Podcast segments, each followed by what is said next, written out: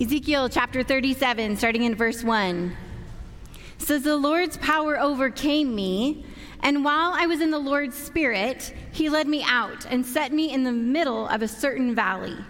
It was full of bones. He led me through them all around, and I saw that there were a great many of them on the valley floor, and they were very dry. He asked me, Human one, can these bones live again? I said, Lord God, only you know. He said to me, Prophesy over these bones and say to them, Dry bones, hear the Lord's word. The Lord proclaims to these bones, I am about to put breath in you, and you will live again. I will put sinews on you and place flesh on you and cover you with skin. When I put breath in you and you come to life, you will know that I am the Lord. I prophesied just as I was commanded.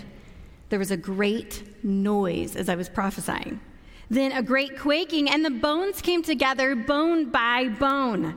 When I looked, suddenly there were sinews on them. The flesh appeared, and then they were covered over with skin.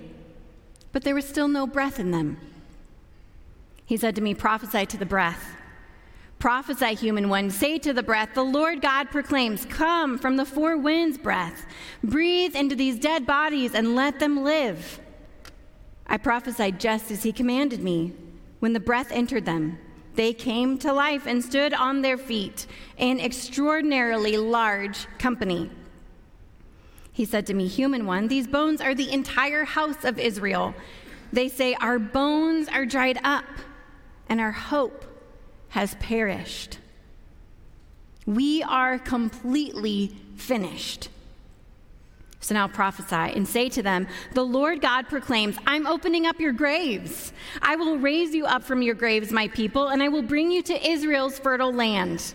You will know that I am the Lord when I open your graves and raise you up from your graves, my people. I will put my breath in you, and you will live. I will plant you on fertile land, and you will know that I am the Lord. I've spoken, and I will do it.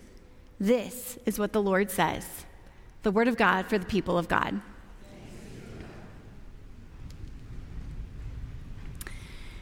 How many of you started some sort of new hobby in 2020?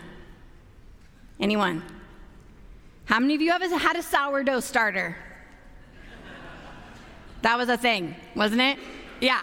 Yeah, I had lots of friends that dove into baking, cycling, running, the whole thing. And at our house, we, our five, our then five-year-old Lucy, who's now eight, but when when the pandemic hit, she was barely five. And before before 2020, she had a great fascination with aquatic creatures, specifically the whale shark. Now, when we were home all the time, that girl just dove in to learning about whale sharks. She would tell us all the facts that they were as big as a school bus with the throat the size of a quarter. That crazy? I mean, all the things. We checked out library books from the Nampa Library. Once we read all of those, we went to the, we got Meridian library books sent over on whale sharks and then Boise. And I think we read all the whale shark books in the whole Treasure Valley. Then she moved on to the YouTube videos for kids about aquatic life. And in the midst of all this, she learned that whale sharks are endangered. So this lit a fire in that girl to make a difference. So she started learning about what we can do for the environment and how to help our oceans and wanting to recycle and pick up litter. And so one day I walked into her office and there was a flurry of construction paper, markers, scissors, the whole thing. And I said, What are you doing? She said, Oh, I'm starting an Earth Savers Club. I'm obviously the president. And I am going to invite all of her neighbors to be a part of it. So she did. So you can see on the screen, there's one of her little posters, the earth with all the people around holding hands. And so she grabbed Mike and they went around to all of the houses on our loop and dropped off a little invitation with a poster and she invited everybody to be part of the Earth Savers Club. Whether she knew them or not, whether we'd ever talked to them or not, she didn't care. She wanted everybody to be a part of it. And I absolutely loved that she did it because she learned about a problem. She realized that there were reasons to be concerned, but she didn't give in to despair. Instead, she said, I want to do something about it. I think I can, even though I'm five and I live in Nampa, Idaho, something can be done. And I think we, something can be done together.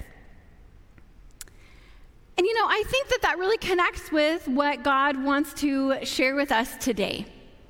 Is that yes, there are a lot of things to be concerned about. There are maybe even reasons to feel some sense of heaviness and maybe even despair. But the good news is that there is always hope. There is always hope. And the Spirit of God brings us hope. And I believe today, as we dive into Ezekiel 37, we are going to realize that God's hope is most fully realized in community. And as Lucy taught me, and as she's teaching us today, God's hope is for the whole neighborhood. Amen? But as I talk about hope, that particular word may bring up some, some things in you. You may be hearing the word hope today and feeling like it's this very elusive thing that you just can't grab onto. Maybe there are circumstances in your life that feel really heavy, maybe some health concerns. Maybe some relationships that are very strained, or you're concerned about your kids. Maybe, like me, you flip on the news and there is great deal of con- for concern when we see all of the violence happening around the world. And sometimes, even our very, it's, sometimes it's the actions of other people that cause us to feel concern and hopeless, and then sometimes it's our own actions, our own stories that make us feel hopeless. Maybe even for some of us in the room today, there could be cycles of addiction. And you wonder is there hope to get out of this? Is there hope for my future? And some of us may be feeling today a sense of hopelessness. But another piece of the story, as we think about hope, I think has to do with something we may not always think about or talk about. And I think that this is a, something we need to address, and that is the issue of hoarding hope. Now, you may be like, hoarding hope? All right, Carly, uh, hoarding shoes? Hoarding brightly colored clothes? Okay, We'll talk about that another day. Okay, okay. Um, but hoarding hope. I mean, I think we can hoard hope because hope is this confident expectation in good that will come. And so we want to hang on to that, don't we? When it seems like the world is falling apart, we want to hang on to anything that will help us feel like this, the future is secure and that there's good coming. And so we hang on to it. We hold on because we don't want to let go. Because what if we let go? Maybe there's not enough to go around. It's that scarcity mindset that Pastor Scott has talked with us about. And yet, when we hoard hope, it actually underneath that looks like hoarding onto hoarding comfort, hoarding security, maybe hoarding power or control. And when we hoard hope, when we hoard hope in the wrong things, it actually brings us right around to a feeling of hopelessness. And I think we see these same problems in Ezekiel 37 and what's going on with the people of Judah at this time. See, the people of Judah are in this season, they are in exile in Babylon. And what's led them there? Hoarding hope in the wrong things. They decided to hang on to and hoard security and power and control. And this ended up looking like oppressing people on the margins, division, conflict, rebellion, turning their back against God, idol worship, and all of that paved the path for them to be in exile. So they find themselves in Babylon, previous hope hoarders, and now they're feeling hopeless. And they wonder if their future will ever be restored. And as we read in verse 11, we read, they say, Our bones are dried up and our hope has perished. We are completely finished. But it's into this community that then we, we see Ezekiel, this prophet. And Ezekiel, I think he could have been tempted to hoard hope too. because here he is. He's this guy that had been faithful to God. He was supposed to be anointed as a priest. But instead of being anointed as a priest in Jerusalem, he found himself in Babylon. And God gave him these amazing visions of God's presence in Babylon which was probably super weird because isn't God's presence supposed to be in the temple? But here is God's presence with the people in exile in the midst of their rebellion and their brokenness in this foreign land. Yes, here is God's presence. And as he hears this and sees these visions, it may have been real easy for him to hoard that hope and be like, all right, I'm hanging on to this. I'm not sharing with these yahoos. They got me into this whole mess. Why would I want to help them? But he decided not to hoard hope, but to share it. And as we read in this very interesting section of scripture today, which I think is like the haunted house of scripture, don't you? It's bizarre. It's kind of crazy. But in this section of scripture, God gives Ezekiel this vision of these dry bones, like dry. This means that, goodness, the death was a long time ago and there's like no life there. But in the midst of this, God invites Ezekiel to, invite, to share hope with the people of Judah. I think it's really fascinating in verse 4. It says that God said to him, Prophesy over these bones and say to them, Dry bones, hear the word of the Lord. Now, I think that God could have probably spoken to the bones on God's own. But it's curious, and I think we need to pay attention to the fact that God is inviting Ezekiel to be the mouthpiece, to share the hope. See, it's the breath of God through Ezekiel that brought the bones to life. The breath of God, the ruach of God. And if you've been around college church for a while, that's one of those vocab words that, that Pastor Scott talks to us about the Ruach, the breath, the Spirit of God. And we see in this particular section of scripture in Ezekiel 37, in those 14 verses that we read, seven of those verses talk about the Ruach of God. Isn't that amazing? So every time we read breath, that's the Spirit, that's the Ruach of God. And overall, in this passage, that word ruach, the Hebrew word for spirit, is listed nine times. So, something we need to pay attention to. This ruach, the very spirit of God that was there at the moment of creation. In Genesis 1 2, we read that when the earth was formless and void and there was darkness, the Spirit was hovering over the waters. The same Spirit, the Ruach of God. And so I got curious and I thought, okay, the very first thing that we read about the Ruach of God, the Spirit, is that the Spirit hovered. I was like, what is that about? So I looked at the original language in Hebrew at that word hovered, and it means to move, but also get this it means to grow softly. Isn't that so cool? That at the point when the earth was formless and void and dark, the Spirit was hovering with tenderness, with compassion, with kindness, moving softly, growing softly. And so then it's that same Spirit in Ezekiel 37 in the valley of dry bones, these people that have been rebellious, turn their backs on God what does God do? The Spirit of God blows through, bringing new life with such tenderness, compassion, and love. At the point where it seemed like hope was gone, it was tender love, the tender breath of God that brought about life. And I think God wants us to know that's possible today.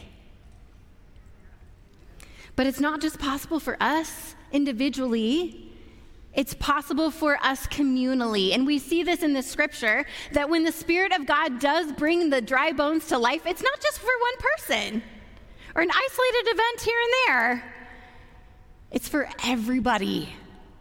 This extraordinarily large company, or in some translations, an army, has been risen by the Spirit to new life, the new life that brings hope. And see, we, we see the, the hope of God through spoken words of life in people and places that seem beyond repair. We see God's hope in hand drawn pictures on people's front doorsteps. And we see God's hope through an army of tenderly loving people breathing life into others on social media. God's hope is communal, God's hope is for the whole neighborhood. In the summer of 2021, I was scrolling through my phone as I do sometimes on Instagram, and I follow this guy. I know some of you in the room probably follow him too. His name is Carlos Whittaker, and he is a Jesus follower who is an author and a speaker. And this particular day, his, his stories on Instagram, there were so many of them, and I thought, what is going on? So I started to watch through, and he travels quite a bit for his job. And this particular day, he was in the Atlanta airport, and he had some video of this older gentleman playing the piano with like such gusto and joy. I mean, he was like bringing this crowd in. It was beautiful. And he had a little tip jar on the edge of his piano. And so when he had a break, Carlos went over and chatted with him and learned the piano player's name was Tony, that he'd been playing there for a very long time. And in that conversation, Carlos also learned that Tony had a chronic kidney disease. And so he would spend his days playing music at the airport, but then he would go and have dialysis for hours at night, and then he would come back to the airport. So Carlos decided to hop on Instagram and share this story and say, hey, to his Instagram followers, let's give this guy the biggest tip of his life. And so he said, Here's my Venmo account. Everything that I receive before I catch my flight, we're giving to Tony. So in 30 minutes, Carlos's Instagram followers, what he calls the Insta Familia, they raised $10,000 in 30 minutes. And right when he was about to go catch his flight, he just said, Hey, can I get your contact information? Just want you to know uh, my friends and I online, we want to bless you. Um, so check your Venmo.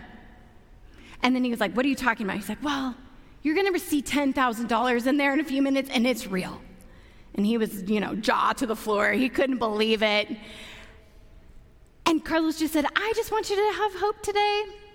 I just want you to know you're seen and you're known and you're loved by me and by many others all around the country. And he said, But I'm pretty sure there's going to be more, more that's going to come in, so keep watching your Venmo. And as the whole thing played out, that tip turned into $61,000. Isn't that cool? And it didn't stop there. This began a whole ripple effect of this continuing to happen with Carlos Whittaker and his Instagram followers. They have now blessed waitresses and waiters at Waffle Houses, employees at Walmart's. Most recently, they earned or they, they raised together $285,000 to help the families um, affected by the Covenant school shooting in, in Nashville. And that money went to help them with being able to receive counseling. And overall, Carlos Whittaker and his Instagram followers, with all of the things they've done, have raised over $2 million to give away. And some people give $5, a dollar. Some people give $1,000. It's just collectively they're able to share hope through just banding together and tenderly loving others. And Tony, the piano player, he and Carlos got to actually be really good friends. And every time Carlos went through the Atlanta airport, which seemed to be like once or twice a week, they would connect. They talked on the phone. They just, their lives became so intertwined. And actually, just a few months ago, Carlos shared that Tony passed away. And in his last week of life, Tony's wife called Carlos and said, Will you come? Will you be with him at his bedside? And he did. He drove from Nashville to Atlanta to be there as he passed. Two men who were strangers, but became such dear friends whose lives were intertwined. The Spirit hovered and they were able to hold each other up during the darkest of days. And I think that's what we are invited to consider today as we look at not only the section in Ezekiel 37 of the dry bones, but as we f- continue in the chapter. Because the scriptures are put together very on purpose, aren't they?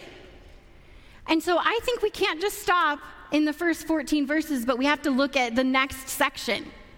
So, in the next section of Ezekiel 37, we read another strange vision. Surprise, surprise. So, we read that God says, Ezekiel, I want you to bring, grab two sticks. And on one, I want you to write Judah, and on the other, I want you to write Ephraim. And these symbolize the two kingdoms of Israel that had been severed division, conflict, warfare. They didn't get along. They didn't think that they would ever reconcile. And God said, Ezekiel, I want you to put these two sticks in your hand and I want you to bring them together, and they're going to become one stick. Now, as you can see, this is like impossible. This is like weird. This is not going to happen on our own, right? But I think the message for Ezekiel was that that kind of reconciliation was impossible without the Spirit. But this reminds us, once again, that God's hope is communal. That Judah wasn't supposed to just hoard the hope that they were given, but the vision of restoration was for everyone. That they were not just raised to a new life, but they were raised to be reconcilers, to be intertwined with each other. In verse 20 of Ezekiel 37, I'm going to read a couple verses here. God says, When the two sticks that you've written on are in, on in your hand in their sight, speak to them. This is what the Lord God says I will take the Israelites from among the nations where they've gone, and I will gather them all around, and I will bring them to their fertile land. I will make them into a single nation in the land on Israel's highlands. There will be just one king for all of them. They will no longer be two nations, and they will no longer be divided into two kingdoms. Then, jumping down to verse 26, I will make a covenant of peace for them. It will be their covenant forever. I will grant it to them and allow them to increase. I will set my sanctuary among them forever. My dwelling will be with them, and I will be their God, and they will be my people. The nations will know that I, the Lord, make Israel holy when my sanctuary is among them forever. Now, this may have been like mind blowing to the people because they're thinking, wait a second, God's dwelling is with us? Isn't God supposed to be dwelling in the temple? I mean, Ezekiel told us that the presence was here in Babylon. That was weird enough. And now? We're hearing that the dwelling place of God is going to be with the people. Yes. The scattered bones were to become a single stick of solidarity. Lives intertwined, and it is with the collective, united people of God where God dwells. How many of you have been to the Redwood Forest? Many of you, okay. And even if you've not been there, I'm sure you've seen pictures. I mean, these trees go 300 feet in the air. I mean, they're huge. I remember growing, going there, I think it was in elementary school or something, mom and dad. There's a tree that had the bottom cut out so a car could drive through. I mean, these trees are massive. And yet, get this their roots only go down 10 to 13 feet deep. It's crazy, right? Okay, but here's the secret sauce of their strength. Their roots go out wide, 60 to 80 feet, and they become intertwined with the roots of other trees. And that's why they are able to stand strong. I was actually reading about um, the fact that some redwoods grow in circles. And one of these clusters I was reading about this week, scientists say like 800 to 1,000 years ago, one large tree fell down, but it didn't die. And then the like the little sprouts and burrs kind of spread, and nine different what looked like individual trees started to grow, but they were all one. They were all part of that same tree. And now today you can go and stand in the middle of this circle that is formed around where the original stump was. And do you know what this kind of formation is called? It's called a cathedral. Isn't that good? And I feel like this is the picture of the church. The picture for us to, I'm not saying have shallow roots, that's not what I'm saying. but what I am saying is the picture of the church is for us to be intertwined in a tender way. For us to grow softly together.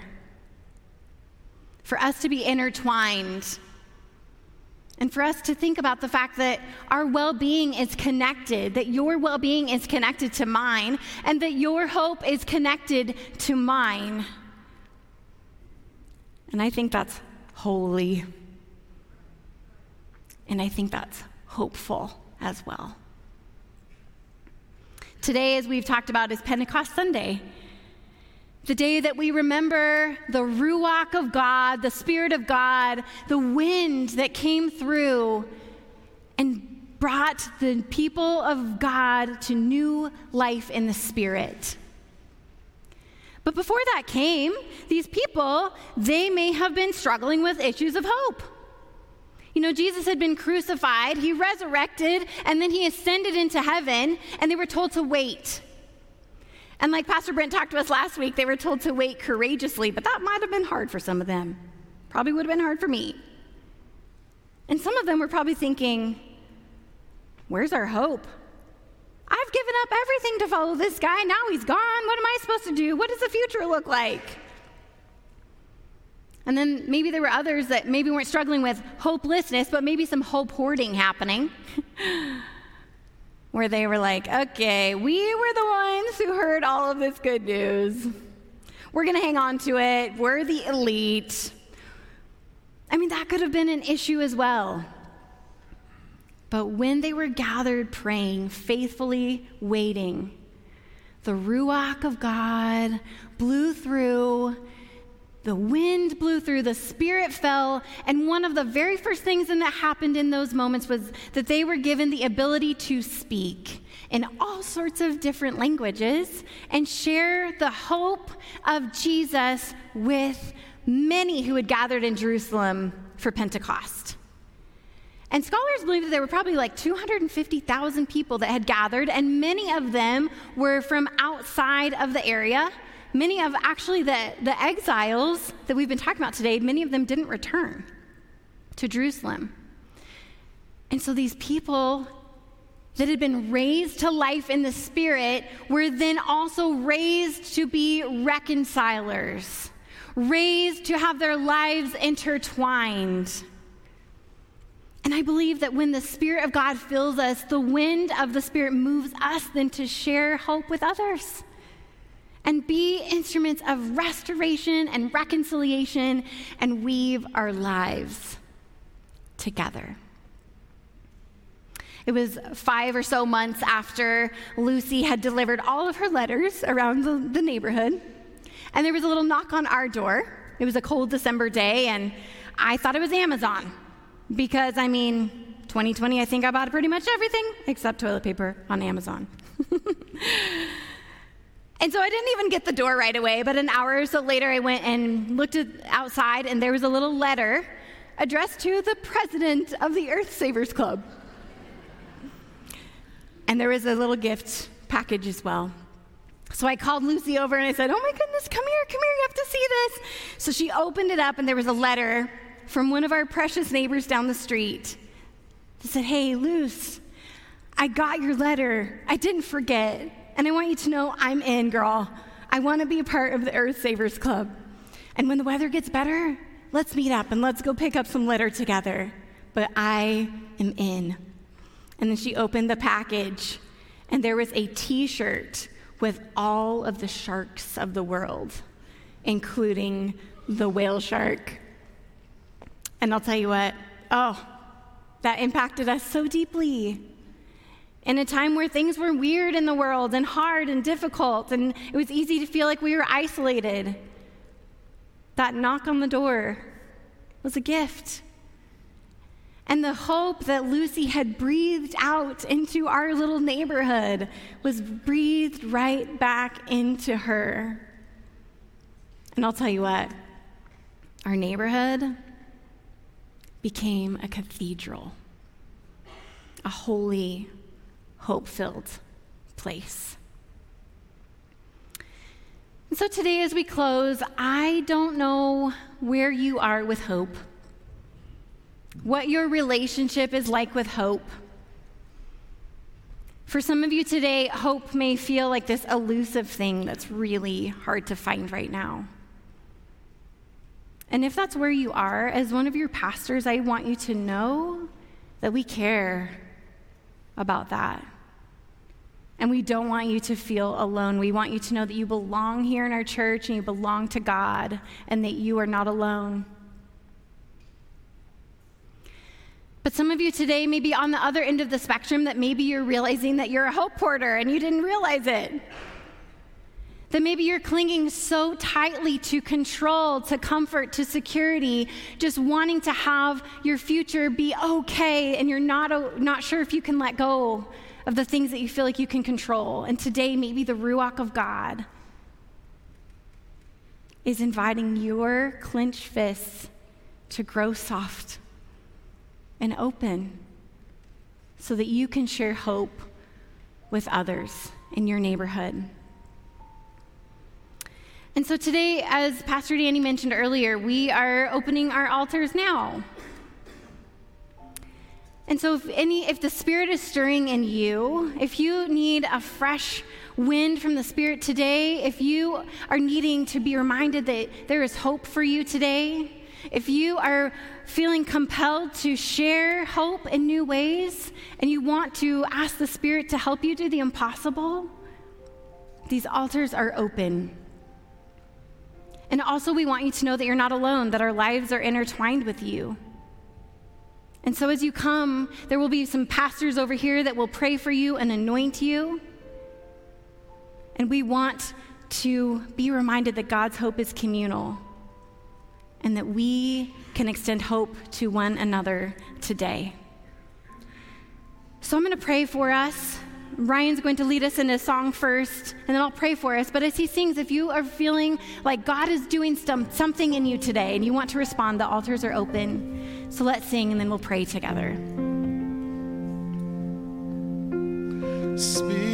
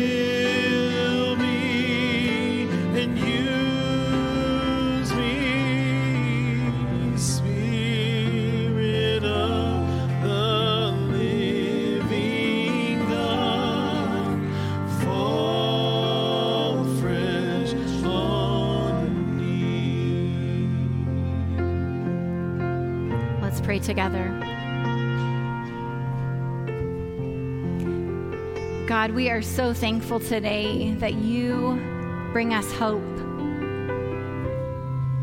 and that you dwell with us, that we are not alone, that we are empowered by your Spirit to experience new, full, abundant life, but not just for us, for the sake of the world. But we thank you, God, that you are inviting us to participate in restoration and reconciliation, not with an iron fist, but with tender love. That you're helping us grow, you're helping us grow softly with tenderness and kindness and compassion. And so then, as we think about situations in our life that seem dark and maybe even impossible, would you move through us in ways that bring us hope, in ways that remind us we are loved so that we can be extensions of your love?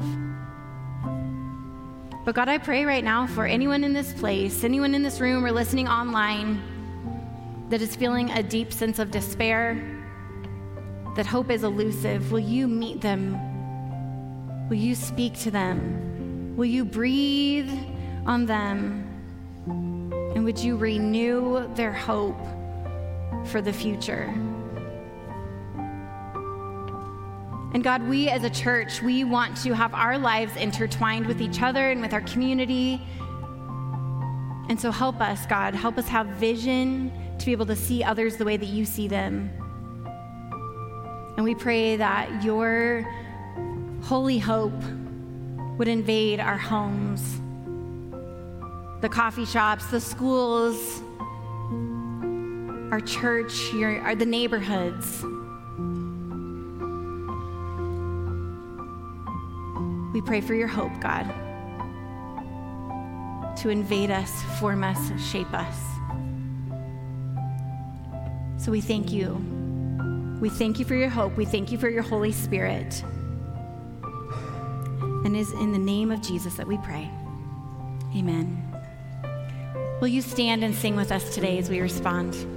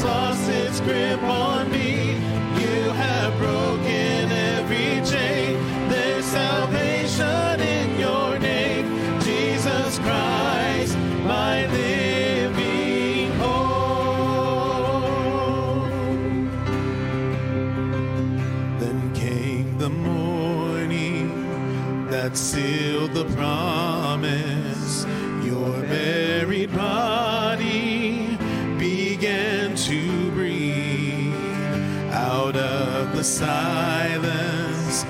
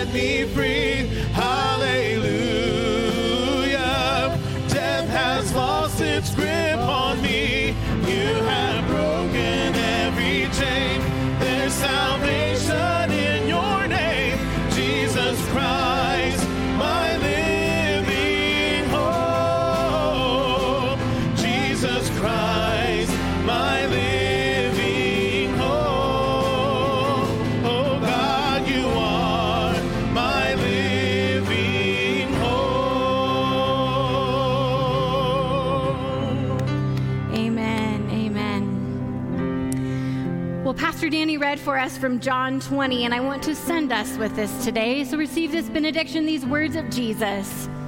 Jesus says, Peace be with you. As the Father has sent me, so I am sending you. Then he breathed on them and said, Receive the Holy Spirit.